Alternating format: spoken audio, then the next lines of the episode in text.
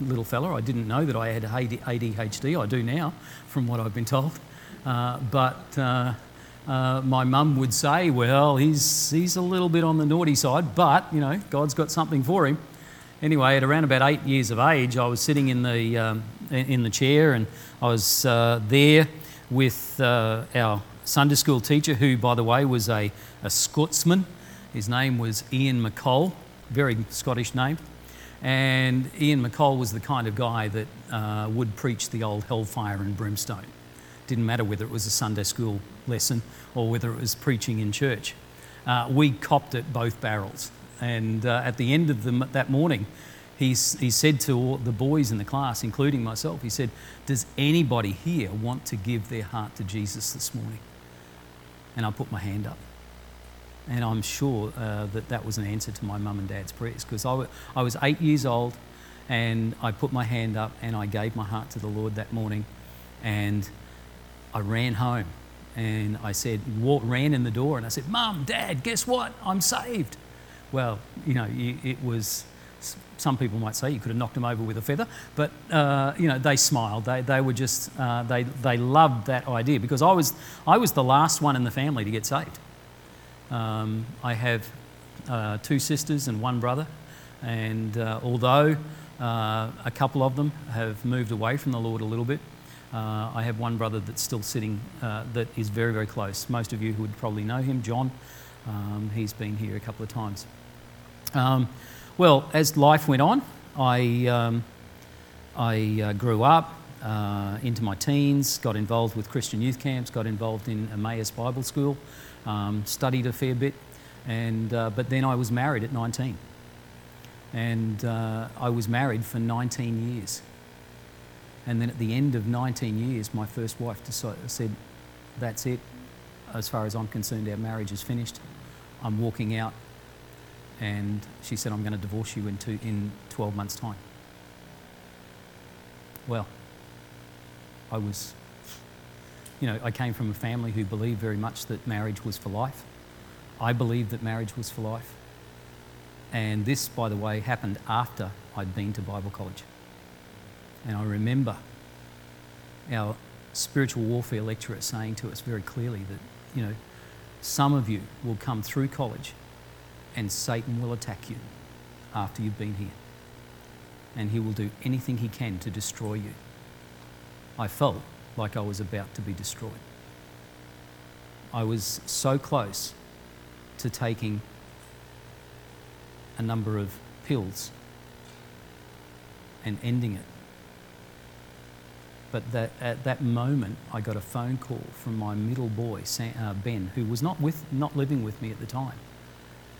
And he said to me, he said, Dad, please don't do anything stupid. I love you too much to lose you. And that hit volumes. The next phone call, of course, was from a pastor from another church. And God, at that moment, you know, changed things. But then I didn't completely come back to the Lord at that particular time. I continued to get deeper into despair and, and so on, and did things that I regret. But praise God for His grace and His mercy because He got me to the point where I literally got on my knees and I cried out and I said, Lord, I don't care what you do with the rest of my life, but I just need you to look after me while I uh, you know, live my life for you. And it was, I'm not going to go into all the details, but it was two weeks after that prayer that I met Julie. And praise God, we've been now, the next year in May, we'll be celebrating 24 years of marriage. And it just goes to show that God has plans for each and every one of us. My fears were great. I thought that was the that was it, that was the end. I thought, you know, how can God use me ever, even though I've been to Bible college? But what a wonderful blessing, God's grace and His mercy lifts you up from the pit of despair and then puts you on the rock of Christ Jesus. So, with that in mind, I just want to uh, emphasize uh, something rather interesting. I was reading a book the other day called, uh, a while back now, it's called The Fourth Quarter. and it's written by a gentleman called Don Sisk. Who knows Don Sisk? Yeah, Don Sisk is actually the instructor uh, in Bible and missions at West Coast Baptist College. Believe it or not, he's still doing that. Just a, he's a little bit over 90 years of age, and he's still doing that. And he wrote a book called The Fourth Quarter, and at the end of the book, he said, You will know when God is finished with you here on earth because you will be standing right in front of Him. Until a person draws their last breath on this earth, God can still use you. Doesn't matter how old you are, whether you're five, whether you're 95. I, I took a, uh, a, a seniors service this morning up at Avio, and what was wonderful to hear was that there were three ladies in there that are in excess of 90 years of age. So God's not finished with them yet either, and so on. So, what I'd like to do is uh, just read this passage, uh, which is Isaiah 43, verses 1 to 3, and then we're just going to pray and ask the Lord to just lead us in what we're going to be talking about tonight.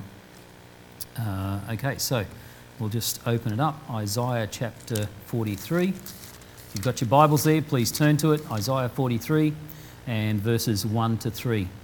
And it says this But now, thus, uh, but now, thus saith the Lord that created thee, O Jacob, and he that formed thee, O Israel. Fear not, for I have redeemed thee. I have called thee by name. Thou art mine. When thou passest through the waters, I will be with thee, and through the rivers, they shall not overflow thee. When thou walkest through the fire, thou shalt not be burned neither shall the flame kindle upon thee. For I am the Lord thy God, the Holy One of Israel, thy Saviour. I gave Egypt for thy ransom, Ethiopia and Seba for thee. Okay, let's pray. Heavenly Father, we just thank you for this evening. We thank you for your word. Father, we thank you that you are the God who is greater than all our fears, Lord God. And Father, there are many things that are going on in the world that would easily cause us to fear uh, right now. But Lord, when we focus in on you, when we focus in on your word, Lord, there is no reason to fear because, as your word says, perfect love casts out fear. And Father, we just thank you uh, for this time together. We pray that you will uh, just lead us uh, as we go through this passage. And we ask these things in Jesus' name. Amen. Okay, see if I can get this clicker to work. Uh, turn it, it's on. Yes, good. All right, so what we have in these verses, and indeed throughout the whole chapter, are words of comfort and encouragement to the people of the southern kingdom of Judah, who had been taken captive to, in Babylon in around about 586 BC and had begun, literally begun, their 70 years of captivity, which was prophesied by Jeremiah in 609 BC. And we see that in Jeremiah 25, verses 10 to 12. To put these verses into context, we need to go back a little bit uh, slightly. And of course, uh, if I can just get this to work, let me just see if it works. Uh, we'll go forward. Okay. After taking out the northern kingdom of Israel in approximately 721 BC, it was a year, it was the year of 701 BC when the Assyrian king Sennacherib led a campaign against Judah and its king Hezekiah. We see that in Isaiah 36, verse 30, uh, chapter 36 and 37. And then King Hezekiah, of course, fell on his knees and prayed. He sought the Lord for deliverance. And then something incredible happened. God sent one angel in answer to Hezekiah's prayer, and that one angel took out 185,000 Assyrian soldiers in one night. I mean, would you have loved to have been a fly on the wall and watching that, uh, seeing what took place? Because the Jews woke up the next morning and they walked out, and what did they see around Jerusalem? but they saw 185,000 dead corpses on the ground. Some might say that's a little bit morbid, but my goodness, could you imagine the joy and the relief on the Jewish people's in their, in their minds and on their faces? They were just about to be taken out. They were just about to be wiped out by Sennacherib. In fact, he was going to go in there and he was going to literally wipe them out. But Sennacherib, of course, as we know, was sent packing back to Nineveh. And it was only a couple of more months after that that two of his sons actually took him out. Mm.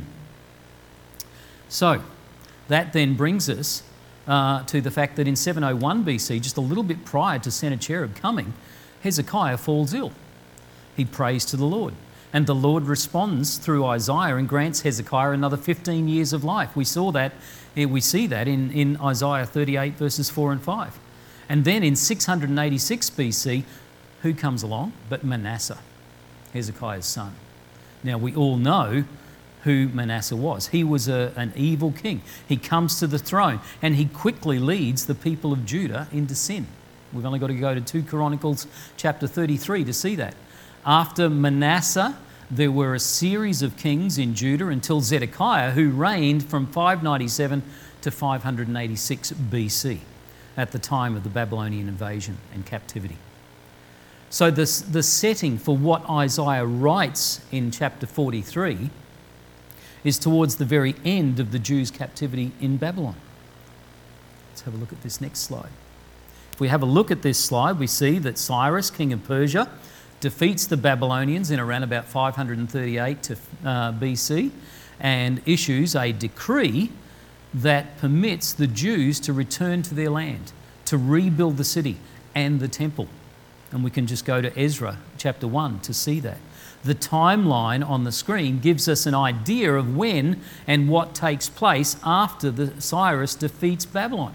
I did a little bit of figuring here, and it was rather interesting because do you remember when uh, that uh, the Jews were told that they were going to go into Babylon for 70 years? Now it's interesting because if we look at this timeline here, it basically shows that uh, some of them probably would have returned a little bit before the end of that 70 years. But what's rather interesting is if you have a look at uh, 586 BC and then take 515 or say 516 BC out of that, which is roughly when they believe that the, uh, the second temple was completed, that's 70 years. Okay? So it's rather interesting uh, in terms of, uh, not that I'm into numerology or anything like that, but it's certainly uh, quite an interesting uh, fact. What's interesting to note here, though, is the prophetic words of Isaiah 43 were written by Isaiah prior to Babylon being a world power, as it is believed that the book of Isaiah was written sometime during the ministry of Isaiah, which was 740 to about 701 BC. It's good to note here the context of the last half of the book of, of Isaiah, from chapter 40 through to chapter 66.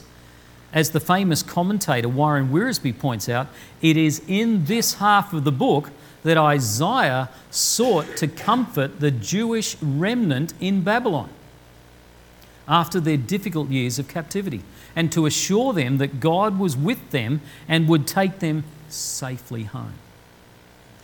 When we look at this section of the book, what's significant is the number of times God tells his people, Fear not and how frequently he issues them of his he, sorry he assures them i should say of his pardon and his presence.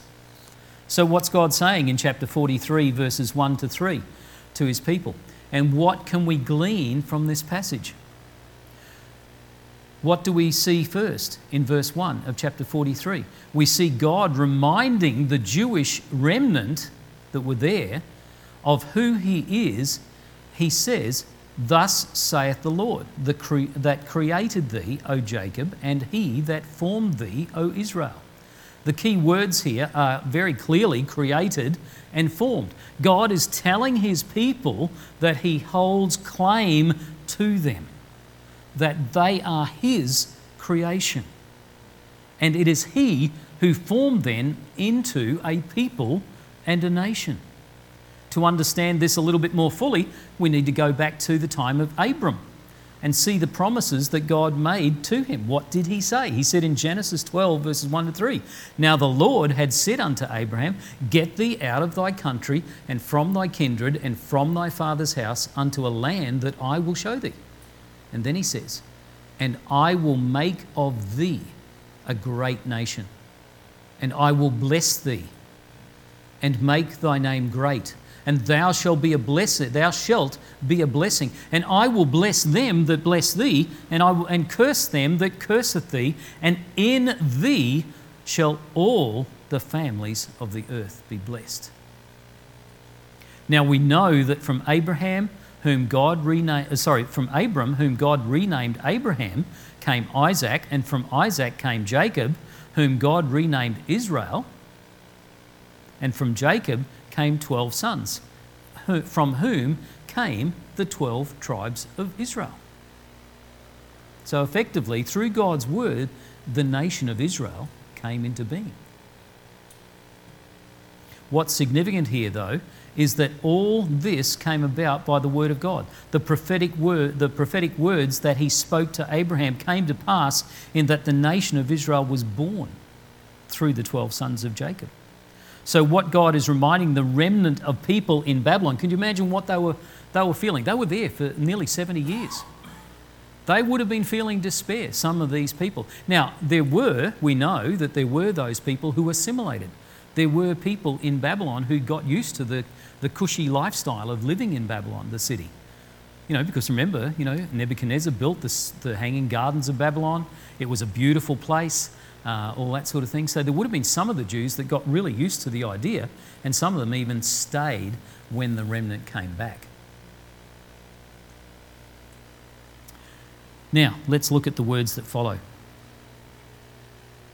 These words would have given them strength, hope, and encouragement as the remnant that would begin the long journey back to their homeland and they would face many trials, difficulties, hardships as they took the journey back to rebuild the Jerusalem and the temple.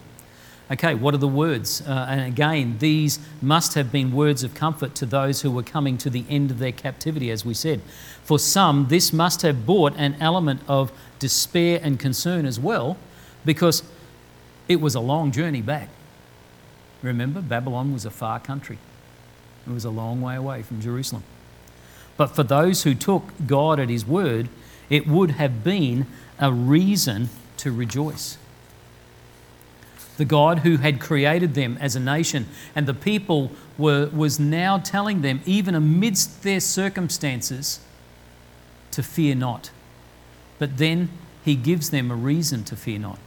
It's because He, the Almighty God of heaven and earth, has redeemed them and called them by name and declared that they are His. We see this in His words to them in, in the second half of verse, of verse 1. For I have redeemed thee, I have called you by name, thou art mine. The implication here is they are His. They're His treasured possession, and they still are today. I don't care what anyone says. God's not finished with the Jews yet. They are still His chosen people without a shadow of a doubt. And one day the pause button is going to come off and he's going to start dealing with them again without a shadow of a doubt. Just as these words would have been comfort to the Jews in Babylon, so too are they comfort to those of us who are in Christ Jesus because in Jesus we are redeemed, are we not? We have been bought with a price, a precious price, Jesus' own blood that was literally poured out on the cross of Calvary for us while we were yet in darkness. That's exactly what it says in Romans 5 8. It says very clearly, But God commended his love, or commendeth his love toward us, in that while we were yet sinners, Christ died for us. I didn't deserve it. We didn't deserve none of us deserved it. But because of God's love, he sent Christ to die for us. In Jesus, we have been adopted into the family of God. You've only got to look at Ephesians 1 and see some of these things. Ephesians 1 4 to 6 says, According as he hath chosen us in him before the foundation of the world, that we should be holy and without blame before him in love, having predestined us unto the adoption of children by Jesus Christ to himself. You know the interesting thing about Roman adoption, for example? Roman adoption, when they, when they adopted a child, that child's past was completely blotted out. His debts were completely abolished. he was given a complete new name. He took on the name of the family that he was going into. And on top of that, he then was entitled to all the inheritance that the rest of the other the blood side of the family was entitled to. Put that in perspective with our, with our Christianity. And let's think about it for a little bit. Have we got a reason to fear? No. And if that's not enough, just as God tells the Jews in Babylon, Thou art mine, Jesus himself gives us as believers a reason to fear not. In John 10 28 29, he says, And I give unto them eternal life, and they shall never perish, neither shall any man pluck them out of my hand. My Father, which gave them me, is greater than all, and no man is able to pluck them out of my Father's hand. Hmm. And then we have the words of Paul in Romans 8 38 to 39. For I am persuaded that neither death, nor life, nor angels, nor principalities, nor powers, nor things present, nor things to come, nor height, nor depth, nor any other creature shall be able to separate us from the love of God which is in Christ Jesus our Lord. Not even Satan himself can separate us from God's love. Good reason to fear not, wouldn't you say? Now, in verse 2 of chapter 43, God combines both what the Jews returning will face as they continue in Babylon and then as the remnant that will return to Jerusalem, some 42, uh, was around about 42,360 uh, people. I'm just going to change this slide again because this is, this is a powerful slide with Ezra with an absolute assurance of his safekeeping for them both now and on their journey. Not knowing what they would face on the journey back, and when they got to Jerusalem, these words in Isaiah 43, verse 2, would have been a comfort to their ears. Listen to them again. When thou passest through the waters. He doesn't say, possibly you might pass through the waters or any, anything like that. He says, When thou passest through the waters, I will be with thee. And through the rivers, remember, flooded rivers can be a bit dangerous. When they, when they pass through what seems like a flooded river, they, he says, they shall not overflow thee. Then he goes on to say, When thou walkest through the fire, thou shalt not be burned, neither shall the flame kindle upon thee. Simply put, God was not holding back here. He was telling them there will be difficulties, there will be trials, there will be times when you may feel overwhelmed, there will be times of tribulation and enemies against them as we see from the books of Ezra and Nehemiah, the returning exiles were to face some great difficulties. The journey itself, as we said, was long, dangerous, and expensive. They were returning to a city in ruins with no proper homes, roads, or city institutions. They didn't have all the material resources they needed. They didn't at all return to Jerusalem, but spread out over the province of Judea. They had many enemies. They, their land was actually the possession of another empire. Yes, they had all these things against them, but what were God's words to them in the middle of verse 2? Think of the still small voice of God I will be with thee. The God who made heaven and earth, the God who brought their forefathers out of the land of Egypt protected them, fed them, gave them water to drink from a rock in the desert. The same God who won their battles for them when they went into the promised land and wiped out 185,000 Assyrian soldiers when they came against Jerusalem 163 years before in 701 BC.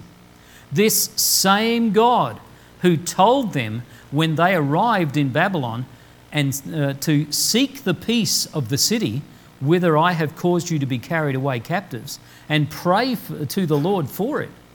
For in the peace thereof shall ye have peace. This same God who was with and protected Shadrach, Meshach, and Abednego from the flames of the fiery furnace. This same God was now telling the exiles who were returning to Jerusalem, I will be with thee. He didn't say, Oh, well, you just go on your way and I'll think about being there with you. He, and he, he certainly didn't say, I possibly might be with you. Or you do everything right and I'll be with you. No, God just says, I will be with thee.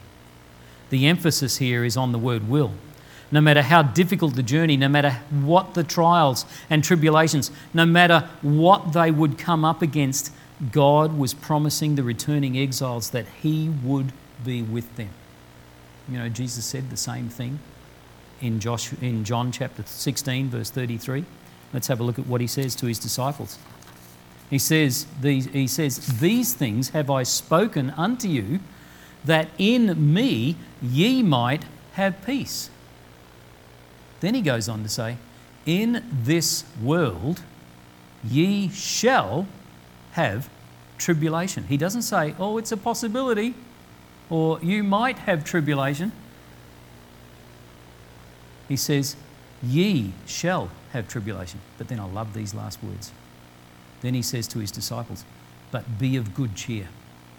Why? I have overcome the world. Jesus, being the God of the universe, the God who created everything we see around us, is saying, I have overcome the world. There's every reason why we don't need to fear. Notice here, Jesus didn't say, as I said, you might have tribulation. No, he says, ye shall have tribulation.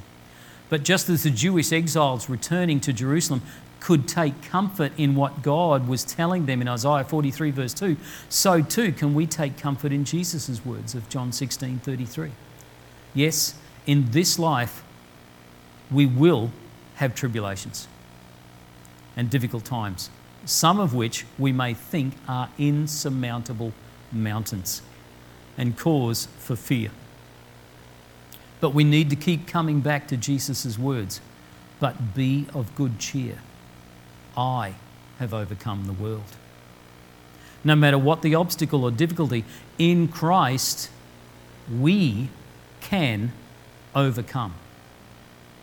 And what was their guarantee of what God was saying to them? God Himself was their guarantee. Let's see what it says in verse 3. For I, eh, God says, For I am the Lord thy God. Notice the term I am. Where else do we see that? God said to Moses, When you go back to uh, Egypt, tell them, I am have sent you. I am the Lord thy God, the Holy One of Israel, thy Saviour. I gave Egypt for thy ransom, Ethiopia and Seba for thee. God Himself, the one who not only created the heavens and the earth, but also created them and formed them as a nation, who was that He was their Saviour from all who were against them. The God who declared that He would be their God and they would be my people. Jeremiah 32, verse 38. He, that is God Himself, was their guarantee. He would be with them every step of the way. I want to finish tonight with a quote from Charles Spurgeon. Now, most of you guys have probably read some of Charles Spurgeon. Charles Haddon Spurgeon was a preacher who lived from 19, uh, 1834 to ni- uh, 1894. He was only about 60 years of age when he died. But obviously, at that point, God had said, Right, your job on earth is done. You're coming home. And Spurgeon wrote many words, but I'd like to read these ones to you. He says, about verse 3, he says, For I am the Lord thy God. He says, This is the grandest possible reason for not fearing. Fall back upon this when you have nothing else upon which to rely. If you have no goods, you have a God. If thy gourd is withered, thy God is still the same as he was as, and as he ever was. For I am Jehovah thy God. I gave Egypt for thy ransom, Ethiopia and Seba for thee. And he has given infinitely more than that for us who are his people now. We are his people because we are grafted in through the precious blood of Christ. For he gave his only begotten Son that he might redeem us with his precious blood. Now that we have, we, now that we have cost him so much, is it likely that he will ever forsake us? Spurgeon just simply says it's not possible. God will never forsake us. And he tells us that. I love Hebrews 13:5, particularly the second part. What does Jesus say? I will never leave you nor forsake you. And you know what? That word never there in the original Greek actually is past, present, and future tense. It basically means never, never, never, never, never, never, never, never, never, never, never, never, never. And you can just keep going on to infinity. Jesus will never, ever abandon us. All through my marriage breakup, all through a couple of years when I was basically on my own and I thought I was never going to come out of it. God was there. He had a plan. He knew what he was doing. I had to have a few slaps around the back of the head. But finally, he got me on my knees and humbled before him. And it was then that my life was turned around. So, that's what I wanted to leave with you tonight. I've probably gone a little bit over, but I hope it's been a blessing uh, indeed. So, the key, if you take anything away from tonight, uh, anything, uh, if, you, if you forget about everything else, don't forget the words, fear not, for I am with you. Okay? Right. So, that is our message. Um, now, uh,